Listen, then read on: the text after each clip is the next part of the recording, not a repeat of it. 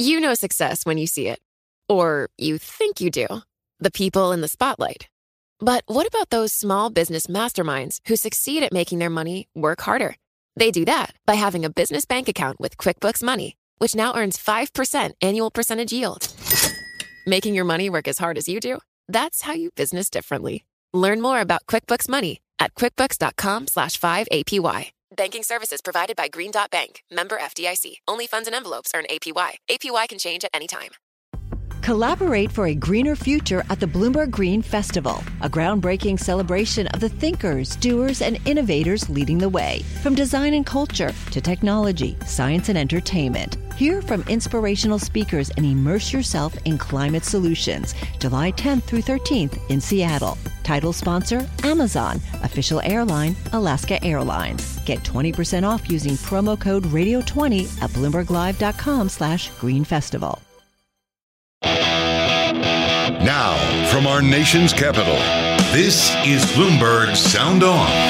I'm calling on the Biden administration today. Secretary Mayorkas, do your damn job. This is the best chance that we have to control the border. The American border problems won't be fixed until Congress acts. The only thing that changed was the administration and the administration policy. Bloomberg Sound On. Politics, policy, and perspective from D.C.'s top names. It's been nearly one year since Russia's cruel and unprovoked invasion of Ukraine. A very significant grinding battle of attrition. When there is a hope and when there is a last man standing, there is a chance to win this war. Bloomberg Sound On with Joe Matthew on Bloomberg Radio. Kevin McCarthy makes another run for the border, but the stare off with Democrats drags on. Welcome to the fastest hour in politics as we grab the third rail in a conversation with former Texas Congressman Will Hurd. President Biden is packing for Poland. We'll look at what's behind the mission with our signature panel, including Bloomberg Politics contributors Rick Davis and Jeannie Sheehan Zaino. Don't bet on crypto regulations this year in Congress. Nathan Dean will join us from Bloomberg Intelligence that's actually running odds on legislation. Did the U.S. just shoot down a $13 hobby balloon? We'll talk to the man who builds them.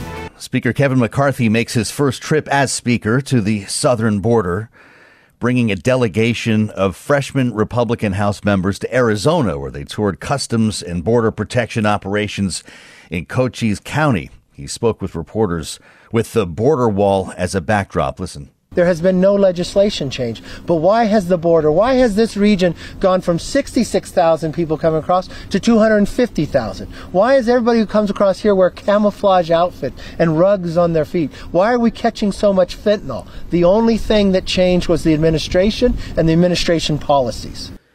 He was ready uh, and promised legislation here, but made clear in conversation with reporters, you listen to this, that it's not ready yet. Here's McCarthy again. We've got a lot of ideas inside Congress. It's different than the Congress before. We're just not going to write the bill and put it onto the floor. We're going to listen to the people that are on the border. We're going to listen to border agents. We want the very best ideas. And we're going to be challenged. Yes, we're moving it now, just as we bring our committee down here. Okay, so legislation forthcoming, presumably. And we recall, of course, President Biden's urgings at the State of the Union to pass his immigration plan. Here he is again, remember? We now have a record number of personnel working to secure the border, arresting 8,000 human smugglers, seizing over 23,000 pounds of fentanyl in just the last several months. We've launched a new border plan last month. Unlawful migration from Cuba, Haiti, Nicaragua, and Venezuela has come down 97% as a consequence of that. Remember, Kevin McCarthy was shaking his head when the president called on Congress to pass his legislation. But all we have in the meantime here is is a lot of photo opportunities. McCarthy's trip today, followed by other Republican delegations in the next couple of weeks. Minority Leader uh, Hakeem Jeffries showed up on the border today with a trip to Laredo, Texas. And so we wanted to talk with Will Hurd, who, of course, represented a border district in Texas. The 23rd covers about 500 miles uh, between San Antonio and El Paso served on the Intelligence Committee, dealt with the immigration issue a lot after a career in the CIA, and wanted his view on all of this. Congressman, welcome back to Bloomberg. It's great to have you. Is there any chance of getting immigration reform through this Congress, or is this really all for show? Uh, I think it's going to be difficult because, unfortunately, Um, a lot of folks um, are more interested in using this issue as a political bludgeon against one another in campaigns rather than actually solving the issue. And this is a issue that started becoming a crisis under the last administration, under the Trump administration, hmm. and has just ballooned um, under under the Biden administration. And look, we know what fixes needs to happen. It's not like there's some new thing that needs to be that needs to come up to be done. Got to stop treating everyone that's coming across the border as an asylum seeker. Um, we can talk further than that if you want. We we need to stop. You know, I know the president's mentioned these eight thousand human smugglers. Yeah, uh, I don't know where those eight thousand human smugglers were were dismantled because we should be dismantling networks throughout Central and, and South America. Um, we should be working on streamlining legal immigration as well. Mm-hmm. Um, and we should be still working on some of the root causes that is causing people to leave their homeland. Historically speaking, you know, a lot of illegal immigration was coming from Honduras, El Salvador, Guatemala. Over the last year and a half or so, it's basically almost every country um, that, that has been coming here. But historically, that's the problem. We can be addressing those root causes there. So, so those are those are some of the buckets that we need to be addressing. Well, Speaker McCarthy says he's on a listening tour, though, kind of like they're starting from scratch here. If you think that we already know the solutions, why can't we start writing a bill? Uh, look, I, I, so so part of this also is is implementation of existing laws. Yeah, um, there's been a lot of discussion about Title 42. This is using health reasons to prevent somebody from coming in the country. Mm-hmm. But there's already legislation. There's already t- uh, a, a rule called Title 8. Uh, Title 8 basically says that if somebody is coming into the country illegally, um, oftentimes defined by coming in between our points of entry, that doesn't have proper identification, that they're they're they're illegally in the country and can be deported. That doesn't have to go through an immigration court. It, it's it's it's expedited removal that can be happening immediately. Why um, uh, that's using that Title Eight was something that stopped under the Trump administration and and President Biden's administration has has continued. This notion of asylum asylum is, is very clear what asylum is. You have to be part of a protected class, meaning, um, you know, based on your, your gender, your ethnicity, your sexual orientation, and that you're being persecuted by your government because you're a member of that protected class, or you're being persecuted by a group because you're part of that protected class and your government won't defend you. Right? Like those are the reasons. Doesn't that cover pretty much all of Central America, though? No, it, it, doesn't. It actually doesn't, right? But and, if you're coming from an oppressive so, uh, an oppressive regime and you're knocking on the door here okay, at so, the United so States, how do you make that judgment? Well, so so it, it's it's it's clear in, in legal terms, right? So so Honduras, Guatemala, you know, Costa Rica, it's not happening now. Uh, Venezuela, Cuba, even Russia, now that is something that is is it, it's it's a little bit it's a little bit you know there, there's more likelihood that those grounds are met. Sure. If you look over the last 30 years, um, of people that have asked that have sought, sought asylum in the United States, the numbers is somewhere between like 35 to 40 percent actually get asylum. Um, so that means you know 70 to 60 percent are actually yeah. not. So so trying to come to the U.S. to get a, a better paying job is not a reason to to to, to seek asylum. So and, oh, and by the way, because this system is being abused, the people that really need asylum are getting impacted by mm-hmm. this, and so so that's a big reason why you're seeing this this this influx. Um, Let me ask so, you if we can so, just flip the coin yeah, here for a second, sure. and something that Speaker McCarthy talked about today, and I thought it was interesting because it it you know there are different ways of looking at this. You know, do you go uh, on the supply side or the demand side, and do you go outside of the country as he's suggesting in this case to stop things before they ever get to the border? Here's McCarthy again. So if you want to stop fentanyl the first call you should make is to President Xi. It's exactly what I told President Biden inside the Oval Office the other week. Call President Xi and tell him to stop the chemicals coming down. If you want to stop the cartels, you got to be serious about it. These are terrorist organizations. Call them as such and take the action to stop them. They are making billions of dollars. They are human trafficking. So, Will Hurd, how much of this is, is a diplomatic failure as opposed to a security failure at the border? Um, I, I think a lot of it, and, and I would even broaden that into saying a diplomatic failure, but also an intelligence failure. Um, you know, we it is hard to get from Guatemala City to Del Rio, Texas, and people, you know, when when people are coming across the border, and, and what people have to remember, the 2.5 million people that came to the country illegally last year, a lot of them, in essence, surrendered you know, they came across the border illegally, trying to find someone from Border Patrol, and surrendered mm-hmm. themselves. Mm-hmm. Um, oftentimes, they had a phone number of a, of someone who smuggled them. They had a license plate of a bus they were supposed to get on to transit through Central uh, America and Mexico.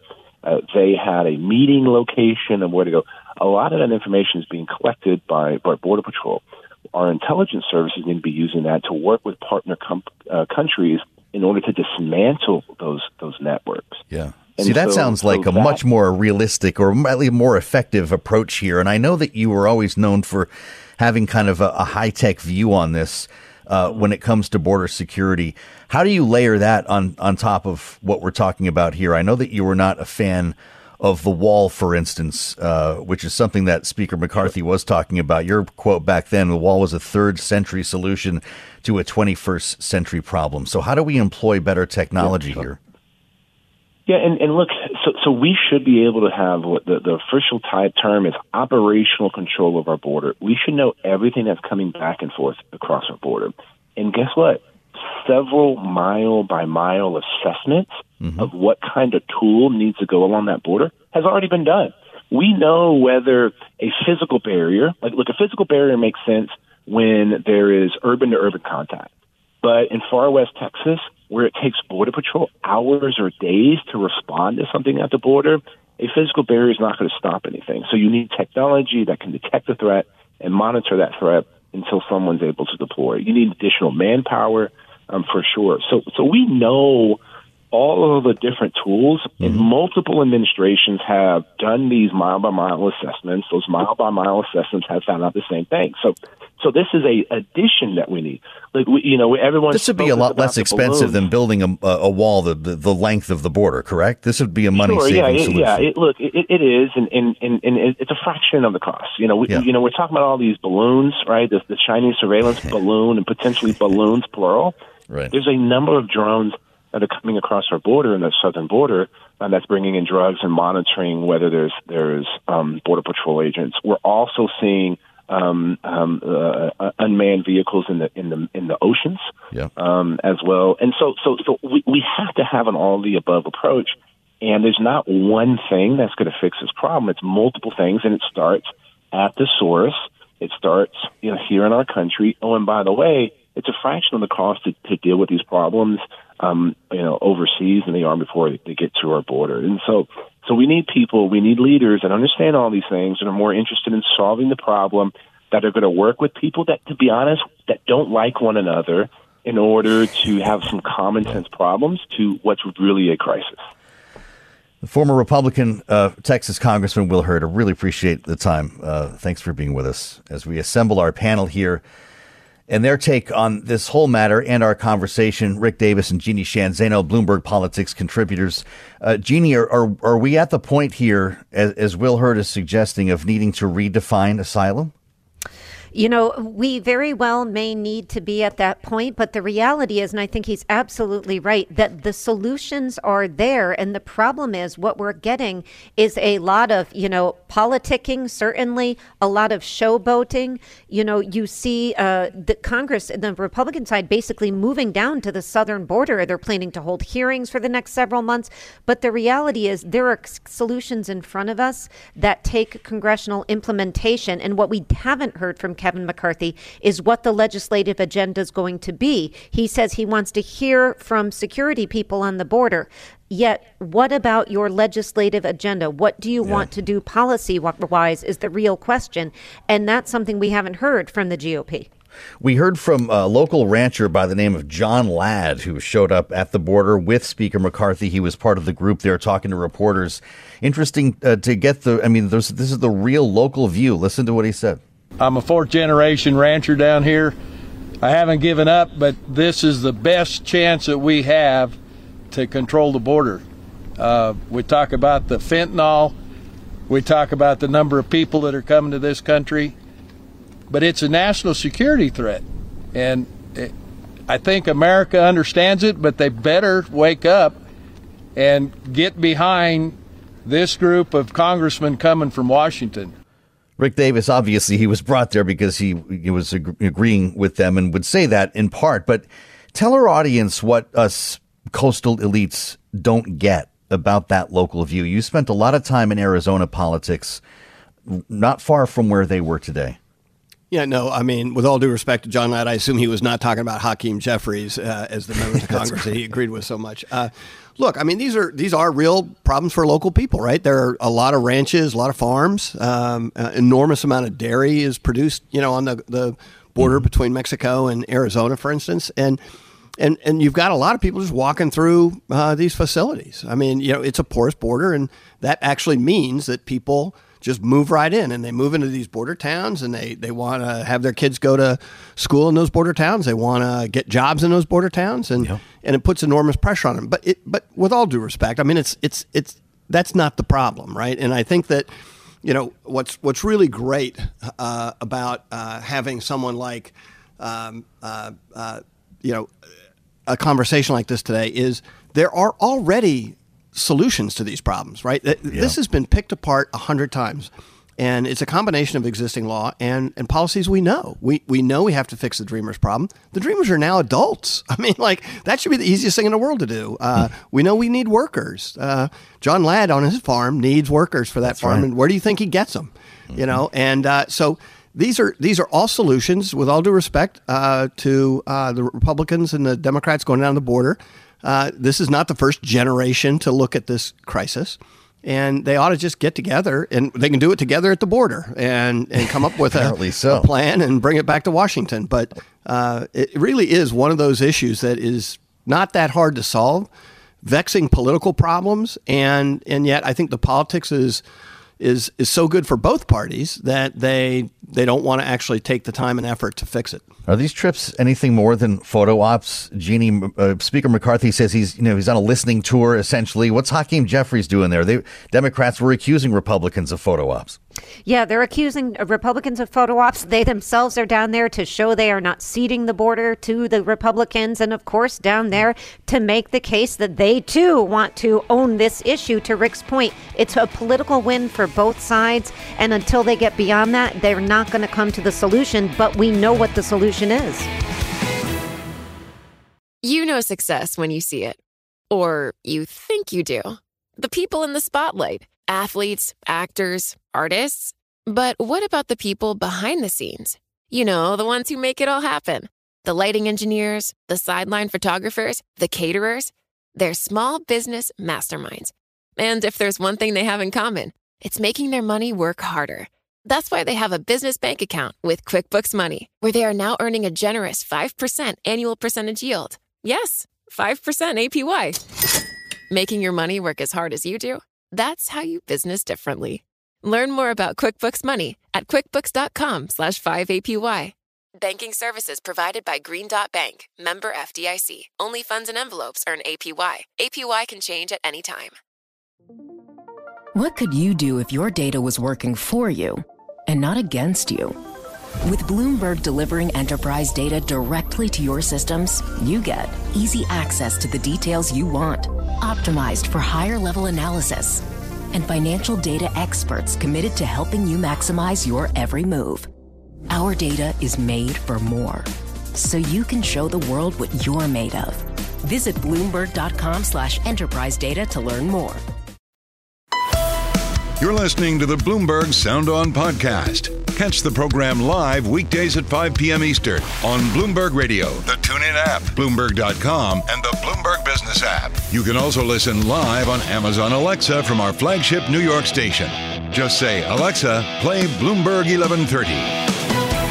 So President Biden's about to head overseas. It's Monday. He makes the trip to Poland. He'll be there Monday uh, for two days. We'll meet with the Polish president there and we heard a bit about it, a little bit of insight from Press Secretary Karine Jean Pierre on the purpose of the trip. Remembering we're just a week out here now from the anniversary, the first anniversary of the war in Ukraine. Here she is.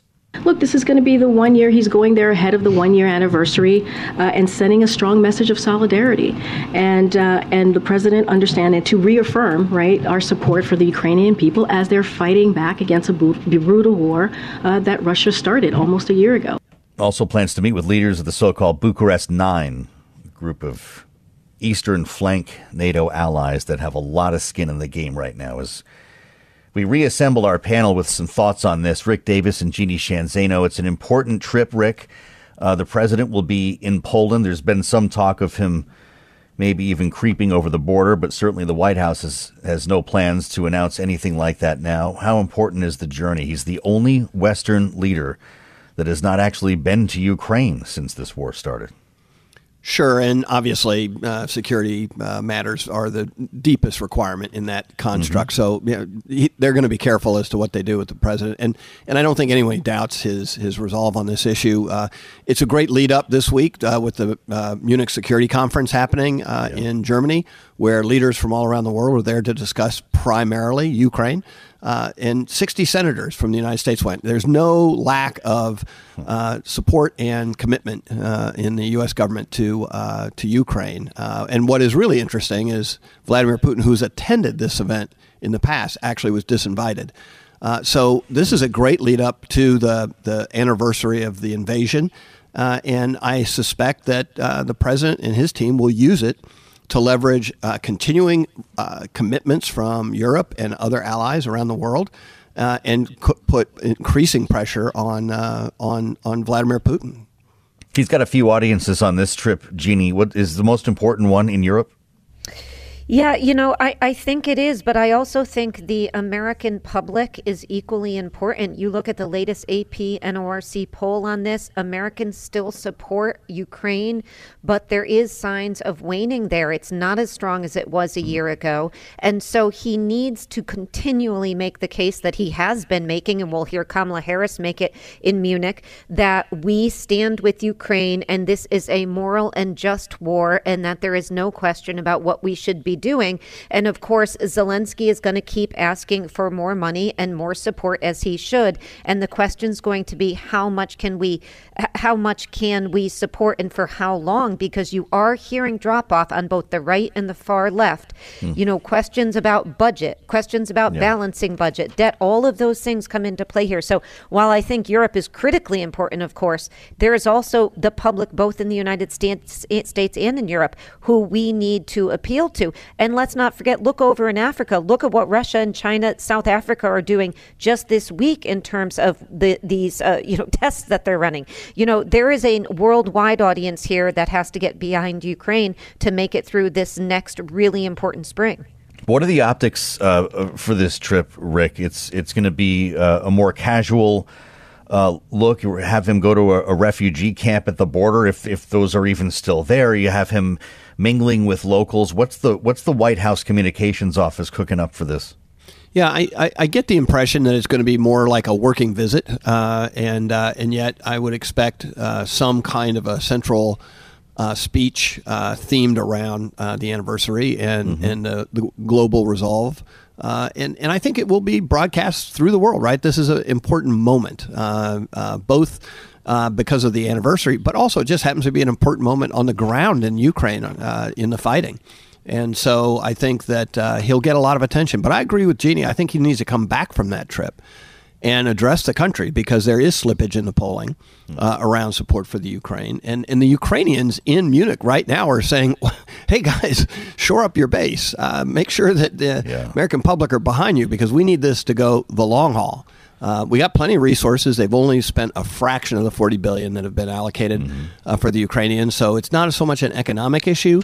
It's going to be an issue around can we can we stay in the fight uh, as long as Vladimir Putin and and further than Vladimir Putin thinks we'll stay in the fight. Hearing General Mark Milley describe it, it he held a news conference earlier in the week ahead of uh, the the Munich conference with press uh, with Defense Secretary Lloyd Austin, I should say, and he talked about the, the, the fight in the Donbass specifically and what he was seeing on the battlefield. Listen to General Mark Milley. Most of the uh, dynamic movement back and forth is in generally in the vicinity of Bakhmut.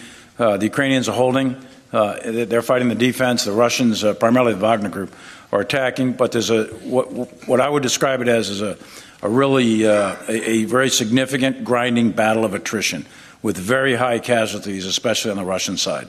Um, there, there's no fancy uh, arts of maneuver going on here. This is frontal attacks, wave attacks, lots of artillery uh, with extremely high levels of casualties uh, in that particular area. It sounds brutal, Rick, and, and no end in sight. I mean, you're talking about shoring up support now. General Milley is making it sound like we're going to be talking about this a year from now. Well, very well could. Uh, that's certainly uh, uh, uh, the situation on the ground right now. There's no there's no real movement, um, uh, and I think the point he's making about the fact that you know Bakhmut has become such a meat grinder. Um, I heard reporting today that 800 to 1,000 Russian troops are dying every day in wow. that battle. Uh, I, I, it's just beyond my comprehension as to how long that is sustainable on a frontal assault day after day. Um, but at the end of the day, um, I, I, think everyone has to be committed to a long haul. Uh, if that then means that that could generate a, a discussion around a a uh, withdrawal of troops and a, and a peace agreement with Russia, great. But they're not going to withdraw mm. if they think we're in the process of, of, of minimizing our commitment. So, Jeannie, zoom out the lens here and, and look at this politically in a presidential campaign cycle. The war in Ukraine, funding for the war in Ukraine, or how you stand on this could really be one of the biggest issues in the presidential debate. It certainly can, but I think the reality is that if, you know, when we go, you know, 20, 30, 40 years from now and we look back, this will be the most important, or if not one of the most important moments of Joe Biden's uh, presidency is what he has done to shore up support for Ukraine. We go back a year, how many people would have believed that Ukraine would be right. standing as strong as it is? That has a lot to do with the United States, Joe Biden's leadership on this. Even people like Lindsey Graham have given him props for that. So I think that that is really important. The reality is this is a fight between rules-based international order and autocracy, and he's got to keep making making this case. This is not just about someplace far away that we haven't been, but it is about who we are, and we need to keep fighting for them and for that reason. It's going to play in 2024, but he ha- he's on the right side of history here, but he's got to keep hmm. making the case. Donald Trump's going to be on the other side of this issue, right, Rick? By the time there's any kind of a real back and forth, Trump's going to be saying, "Bring the money back home," right? Let's stop this war with Russia. I could I could have ended this. It would never have happened if I was president. We're wasting our money.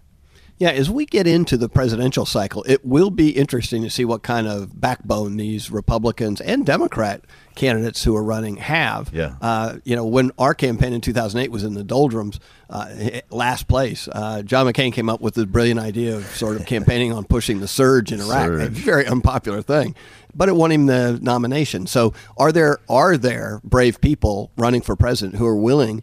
Uh, especially when it looks bad, to stick their neck out and say, no, we're staying that distance. We're going to double down on this commitment. We're going to back mm-hmm. them up for all the reasons that Jeannie just said, because this is a real you know, epic battle of good versus evil. You know, from what we understand, Jeannie, that Ukraine money, as Rick pointed out, uh, not a lot of it has been spent, but won't likely last the year. Is that going to collide with the budget debate that surrounds the debt ceiling as well? It's certainly going to come up. And I think the case that the president has to make, and he has to use his supporters from Mitch McConnell to Lindsey Graham and other Republicans to make the case. It all hasn't been spent. We can do this. This is not an issue of money for us. And in terms of the campaign, this is why I'm going to be watching Monday, as I know everybody else will be. Does he go over there? Because that would be great video for the campaign. It would also help shore up public support. Otherwise, we may see Zelensky, may see Zelensky go to Poland um, because because you know likely. all the cool kids have gone over, and so Biden is the last, including our first lady. So Biden is the last, and I think we may see him go for that reason if it's safe. You wonder, maybe not Kiev, but maybe you just dip into Lviv or somewhere kind of nearby. We'll see how that goes. You know success when you see it, or you think you do. The people in the spotlight athletes, actors, artists. But what about the people behind the scenes? You know, the ones who make it all happen. The lighting engineers, the sideline photographers, the caterers. They're small business masterminds. And if there's one thing they have in common, it's making their money work harder. That's why they have a business bank account with QuickBooks Money, where they are now earning a generous 5% annual percentage yield. Yes, 5% APY. Making your money work as hard as you do? That's how you business differently. Learn more about QuickBooks Money at quickbooks.com slash 5APY. Banking services provided by Green Dot Bank, member FDIC. Only funds and envelopes earn APY. APY can change at any time. What could you do if your data was working for you and not against you? With Bloomberg delivering enterprise data directly to your systems, you get easy access to the details you want, optimized for higher level analysis, and financial data experts committed to helping you maximize your every move. Our data is made for more, so you can show the world what you're made of. Visit Bloomberg.com slash enterprise data to learn more. You're listening to Bloomberg Sound On with Joe Matthew on Bloomberg Radio. We've had a running conversation here in Washington about regulating crypto for months, what, years now, and nothing has really, of course, come to fruition. Even doubts about whether lawmakers know what they're talking about. All the while, the chair of the SEC has been cracking down on his own and creating some controversy along the way. Nathan Dean at Bloomberg Intelligence dares to use two words in his crypto policy watch out today regulatory clarity. And he is with us now to talk about it. The senior government analyst at Bloomberg Intelligence, Nathan Dean. Welcome back. Oh, thanks for having me. It's a pleasure to be here. So, you're actually putting odds on crypto regulations happening this year in Congress, and they're actually not great, are they? No, I mean, if you think about what the industry wants, and it's really like you, like I said before, regulatory clarity. You know, there's been a lot of proposals that came out at the tail end of 2022. There's going to be more proposals that are coming out this year. But even in the light of FTX and this current SEC crackdown, I mean, even uh, uh, just recently, the SEC came out and said that they've uh, come to an agreement with former NBA player Paul Pierce over uh, huh. his uh, uh, his crypto disclosures and so forth like that. I think he's going to pay something like just north of a million dollars in penalties for that. Um, but even with all that happening going on, and everybody's agreeing that we should do something, or at least most people are agreeing we should do something, there's just not general consensus on what that is. And so our take is is that you're going to see a lot of proposals come out from the beginning of this year. A lot of debate. Uh, key proposals to watch will probably come from the Senate Banking Committee, the Senate Ag Committee. Um, how friendly they are to crypto still to be determined, but mm-hmm. we're we're putting it about forty percent chance of uh, passage this year because we're just not uh, we're not feeling that Congress actually knows exactly what they want to do. 40% chance. This is why I love the analysis that comes out of BI, Bloomberg Intelligence, uh, the SEC. Important that you mention this. And by the way, I'm looking at their announcement here charging NBA Hall of Famer Paul Pierce for unlawfully touting and making misleading statements about crypto security. My God, there's going to be a lot of celebrities and athletes here licking their wounds uh, for uh, yeah. for what they got into in crypto. Just ask Tom Brady, right? Yeah, exactly. I mean, we saw Kim Kardashian, we've seen a couple of other celebrities over the years, and this is just all as part of one strategy that's going on over at the SEC. And my colleague Elliot Stein put out a note this morning uh, highlighting all the actions that the SEC has done. I mean, if you think about the SEC has gone after Ripple, the SEC is currently uh, just this week is going after Terraform. The uh, you know, there was a settlement with Kraken for $30 million. And really, this goes back to what Chairman Gensler has been saying for the last year and a half. And he's, what he's been saying is, come in and register and come in and talk to us. Because if on in, in the SEC's mind, crypto tokens outside of Bitcoin, Bitcoin is a commodity, it's deemed by the courts as a commodity, but pretty much everything else is a security. And therefore, 1930s era securities law still applies. If you talk to the industry, they'll say we have a new digital asset class. This is brand new. Yeah. Regulations from you know 90 years ago just don't apply to us. Right. And because neither side is acquiesced to the other, the SEC is bringing forth these cases. And ultimately, for the industry, they're going to get clarity in one of two ways. It's either going to come from Congress, and we just said 40% chance there, mm-hmm. or it's going to come from the courts. And our take is, is that the courts actually may be looking favorably at the SEC in a lot of this. How about that? Okay, well, you mentioned the Kraken settlement. Every time Gary Gensler announces something like this, Nathan, the crypto community cries for that again, regulatory clarity. How how could legislation change that? If it's not this year, it's going to be eventually. Yeah, so there's really two main pieces here, and you have the the stablecoin piece, and then you have everything else. And I'll, I'll start with stablecoin he, here because even though we think that there's a 40% chance of passage this year, we are more favorable on a stablecoin specific piece of legislation. We're, we're sure. putting around a 60% chance on that. And mm-hmm. what this would probably entail, uh, this is actually probably coming from the House Financial Services Committee, is you're going to have a bill that would require stablecoins to be backed by 100% high quality liquid assets. Uh, it would give bank issuers the ability to register with the Federal Reserve and go under Federal Reserve oversight. The holdup is on non-bank issuers, so like Paxos and so forth, like that. Uh, you know, the current thinking is is that non-bank issuers could potentially eventually regular or register with state regulators. But even just recently, the SEC has put out statements sort of questioning whether state regulators are there. So the stable thing, stablecoin piece, we think can happen this year. For everything else, you know, some of the provisions you're looking for is what is a commodity versus a security. I, if you get a commodity status like Bitcoin and the CFTC ultimately gets authority over spot markets, that's a lot less regulation, in my view, than if you're dealing with the SEC. Mm-hmm. But anything that's going to pass, 95% of the crypto industry is going to remain under the jurisdiction of the SEC. And more likely than not, it's going to be very stringent on regulatory requirements in terms of customer protections, custodial governance, anti money laundering, know your customer, yeah. disclosures, which cost money. It's a cost that the industry may want to, you know, some in the industry will absolutely want this, but for those that are favoring a decentralized market, that's not exactly what they want. It's not at all. And it costs a lot of money to talk to the SEC, doesn't it, Nathan? Yeah, exactly. I mean, it just and this is just ballpark figures, but you know, when Chairman Gensler says come in and talk to us, well, if you're going to approach the SEC, you need external legal counsel, and that costs money. I mean, we've heard we've heard folks say that they've spent somewhere hundred thousand dollars to two hundred fifty thousand dollars oh. just for one meeting. And wow. if you and I decide to go to our garage and create a new crypto platform, they, mm-hmm. that's not money that we really want to spend at the moment. So it, it's not as easy as it sounds. And, you know, what we see a lot of times in regulations is that when you have this type of industry altering regulation come out, it's usually the folks that either have the, the crypto, uh, the technology spend, the legal spend, the risk spend, yep. high backers. They usually gain market share as the mom and pops suffer. This is incredible insight. You're suggesting then, if I'm if I'm reading you right, or maybe we can advance this a little bit. If, if you're a startup crypto firm, it's probably it's cheaper for you to run the risk of being fined than to actually interface with the SEC. Well, you know, a lot of the blue. In fact, Bloomberg News just reported today that you know Binance is thinking about just you know essentially segregating itself from the United States. We've heard a lot of this from the crypto community of. Oh.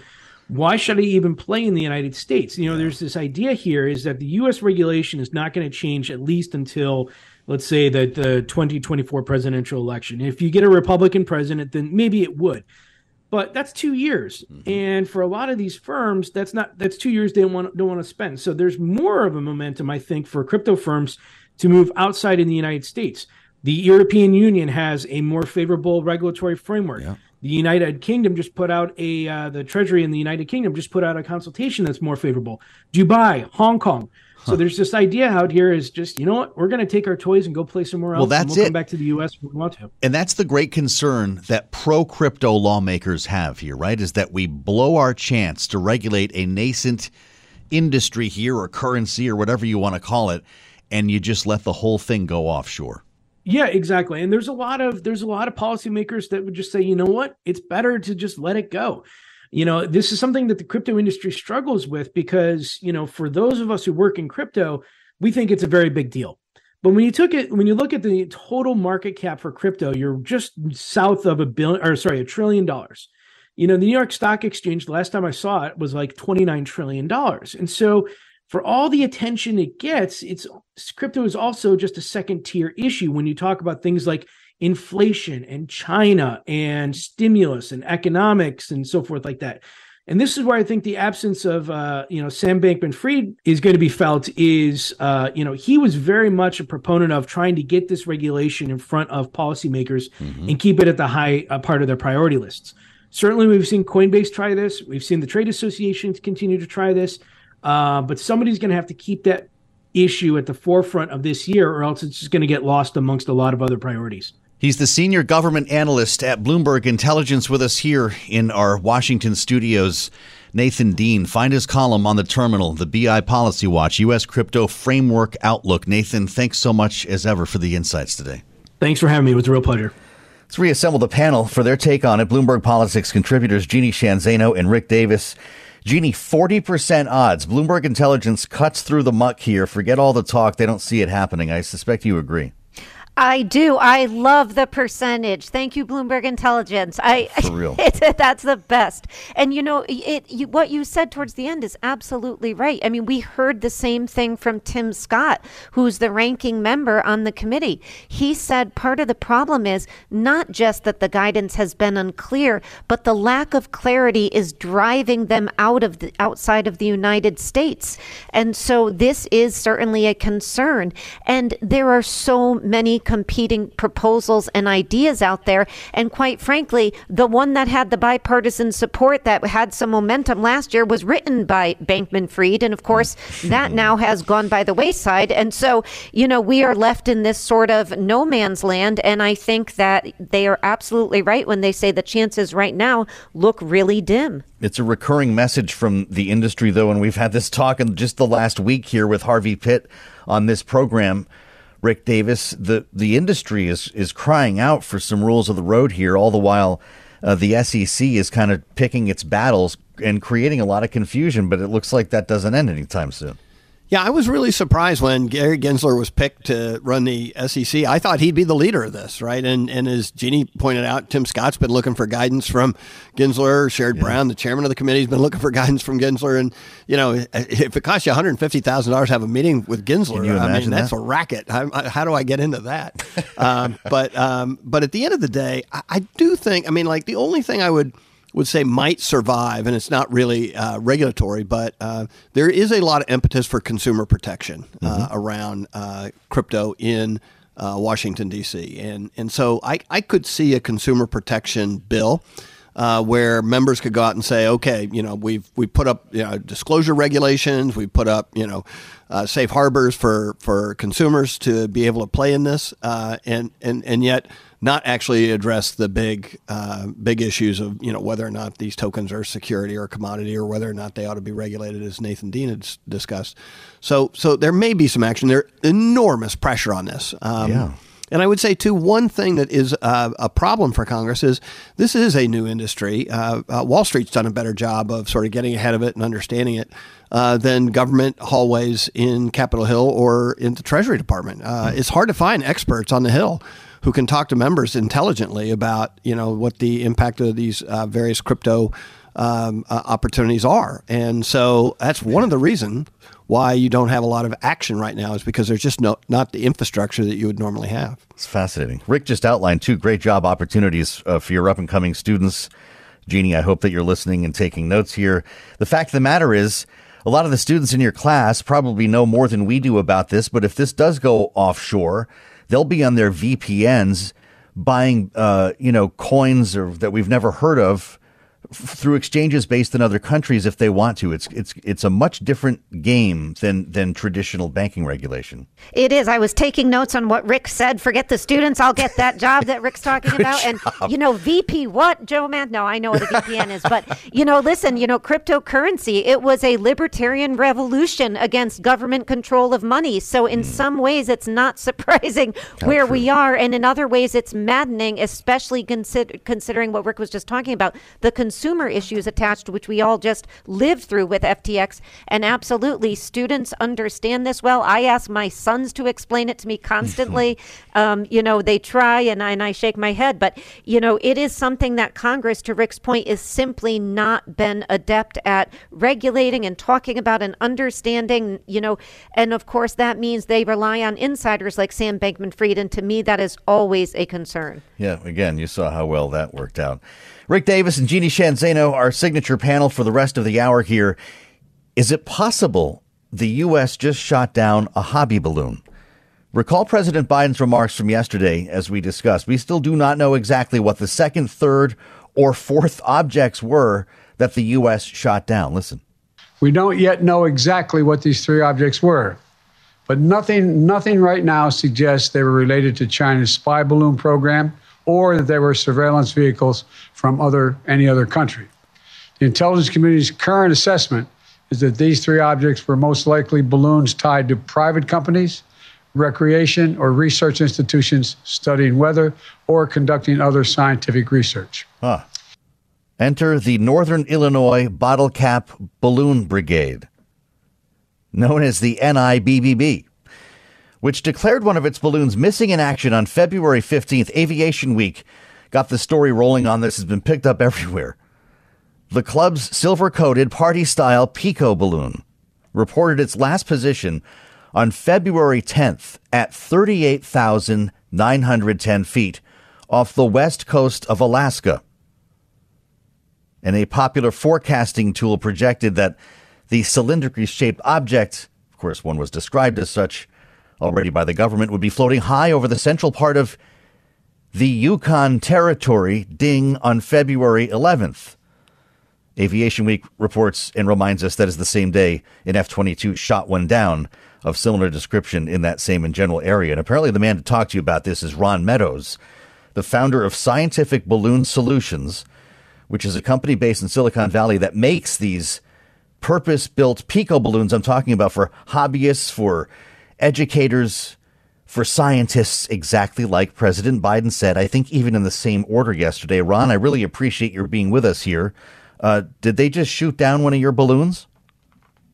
Well, it's hard to say without seeing a picture, but the description of a cylindrical object is the shape of the balloons that we produce. Typically, the party balloons. Um, so there's two types of balloons that um, the industry can fly. When I say industry, I mean ham radio operators, mm-hmm. uh, people doing science, um, STEM education, schools. Um, they can fly just an inexpensive party balloon that they can go buy at a store. Typically, they don't fly as high, and they uh, typically are round. Um, the one that was shot down um, near Michigan, yeah, that one was probably a party balloon. When they talked about uh-huh. the long wires hanging down underneath yes, it, yeah, right. it's probably 20 meter um, uh, they call it Whisper, WSPR. It's like shortwave communications, long distance communications. Got it.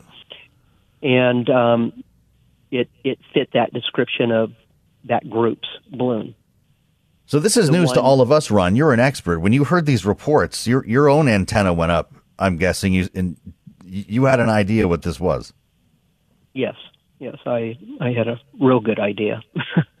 um, the description of the cylindrical object is like our SBS 13 that we build scientific balloon solutions, and we primarily build that for the education STEM community. Um, they they buy these balloons. They put a small tracking system on them that is basically the size of a popsicle stick that weighs between 10 and 20 grams. There's two types of communications. One is called APRS that carries a, about a 19 inch antenna, and the other one is Whisper, and that's about a 20 foot long antenna. Um, the radar signature of these are minimal to none, although I'm not an expert in that field. Uh, the long antenna for Whisper may be picked up easier than um, the direct line of sight communications type tracking system. Yeah. But you have to keep in mind that these are um, 10 to 20 gram tracking systems, Yeah. and we are FAA exempt for launching them in the United States. Do they I get think, lost uh, pretty often? Typically, they're never recovered. Every once Yeah. in a while, one, one will be recovered. It's no big deal though, right? Because they I, I'm reading that they cost as little as twelve dollars each. Is that true? Um, yeah, a party balloon does. The ones Okay. we sell are in the um, $150 range for education. So that's the that's So- like the the sweet package. But the idea here is we we spent a, a three hundred eighty thousand dollar missile potentially to shoot down a twelve dollar balloon. Yeah, and really all they had, the jet had to do is just fly close to that balloon, and it would have taken it out with the. Jet. Are you ever going to know? Can we prove whether this is what what you think it is? Uh, I haven't had the opportunity to see pictures. You asked, you reached out to the Pentagon. I, I read. Is that true? Um, I tried calling DOD, Homeland Security, um, the Air Force, multiple um, multiple calls. Um, yeah. Local FBI didn't seem to have any interest. Um, this is incredible the, to me. The the national FBI did take my report, but I haven't heard anything back. I was trying Well. to let them know that these things have been flying. The technology that we developed, because I believe we're the only company in the world that designs and builds and sells small super pressure balloons to the um, amateur and STEM education community. Um, It's it's something that uh, we've been flying since 2015, um, and a lot of um, universities, middle schools. In fact, we have one middle school was the first middle school to fly around the world. You're not going to tell Um, me that some students lost had their balloon shot down, are you? It's very possible. Wow. Ron, I appreciate your coming in uh, to talk to us. We learned a lot here. Ron Meadows, his company is Scientific Balloon Solutions, a Silicon Valley based company that makes these balloons that we may well uh, have shot down, trading an F 22 mission and $380,000 Sidewinder missile for a $12 balloon. Jeannie Sheehan Zaino and Rick Davis are with us. Is this really how this story is going to end, Rick? Yeah, sure. Uh, I, I think this was the most entertaining part of the aerial objects debate this week that I've heard. Um, was. It's answered more questions than the President of the United States could give us. So uh, I, I Well, think he- giving he time knew- to uh, to Ron was a, a worthy task here. He knew exactly what it was when he heard the, the, the descriptions coming out of the Pentagon, Jeannie. I mean, the, the, the, we, we, we think we, we have figured this out, right? Yeah, although I have mixed feelings about this, Joe. I'm very happy for Ron and, you know, that he feels like he's identified it because, on the one hand, yeah, we we're all waiting to see who owns this thing because you shoot something down three times. Clearly, somebody owns these things. Yeah. But the reality is, I thought maybe they were extraterrestrials. And as we know, I was waiting for us all to be dashed. Visited on Sound On. And so it's a little sad for me that that's not going to happen. It would explain, though, Rick. I mean, if, as we were talking yesterday, if these things are really lost, what kind of wreckage are you going to have left from something, from this $12 balloon that weighs ounces? Yeah, but no wonder they can't find anything. It's- Exactly. it vanished. I mean, as he said, So you we're can fly near know. the thing and it's going to pop. um, look, this falls into the category in Washington where if it's not true, it ought to be. I like that. That's got to be the name of your uh, of your book. I, that that's fantastic. Uh, but Ron, you know, I hope Ron Meadows understands that he's beaming at fifty thousand watts here across the Potomac from our transmitter in Washington to the Pentagon.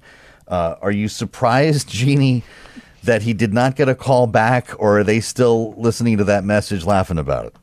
No, I think they're listening to Sound On. They're going to get Ron right on the phone right now, and they're going to clarify this. You know, I wish Ron had talked to Joe Biden before. We all know I did, wasn't a fan of that press conference yesterday. You know, eh, if he had talked, we could have gotten more clarity on this. So, you know, maybe they will get back to Ron. I'm waiting to see because I'm still a little unclear. Does Ron is Ron saying he owns all three or just one? And there's two other people out there. This Uh, all that's has a great question. That we only know of the one that was declared missing in action by the uh, the Bottle Cap Balloon Brigade. But all joking aside, here, Rick, this is kind of the like the guy the Pentagon would want to talk to, right? He runs the only company that makes balloons like this. It, would be pretty interesting if a Black Hawk helicopter lands in his backyard and there are these guys. Where's Harry Stamper? You know, like, uh, you know, hey, where's Ron? We want to talk Mr. to Meadows, Him. come with us. Yes, exactly. So, uh, look, I mean, it, it, Jeannie's still hoping that one of the other three were his her alien balloon, um, and uh, and and I hope she's right. I'd hate her for her to be disappointed that you know she's not going to have an alien encounter anytime soon. I suppose the odds uh, the odds would be with you still at this point, Jeannie. Um, is is the trip next week going to draw the attention away from the balloon uh, gate debate here, whatever we're calling it at this point? Like, is it done this week in the news cycle, Jeannie? Um, not if I can help it, Joe Matthew, but I think it might. I think We're think trying hard to bury this thing on this program right now. Yeah, we like this one a lot, but you know, I think Antony Blinken may meet with his counterpart at the Munich conference. That may sort of tamp things down a bit. But who knows? Over the weekend, you never know. They shoot something else down. We could be right back at this on Tuesday. That's true. It was a daily occurrence for a minute, wasn't it? Yes, the fifth dimension. Come on, let's do it right. Rick Davis, Jeannie Sheehan Zaino. Have a long weekend. I hope you do too. I'm going to try. And I'll meet you back here Tuesday on the fastest hour in politics. I'm Joe Matthew in Washington. Subscribe to the podcast. Go to Apple, Spotify, or wherever you find them. Search for Sound On. This is Bloomberg. Collaborate for a greener future at the Bloomberg Green Festival, a groundbreaking celebration of the thinkers, doers, and innovators leading the way. From design and culture to technology, science, and entertainment. Hear from inspirational speakers and immerse yourself in climate solutions. July 10th through 13th in Seattle. Title sponsor Amazon. Official airline Alaska Airlines. Get 20% off using promo code radio20 at bloomberglive.com slash green festival.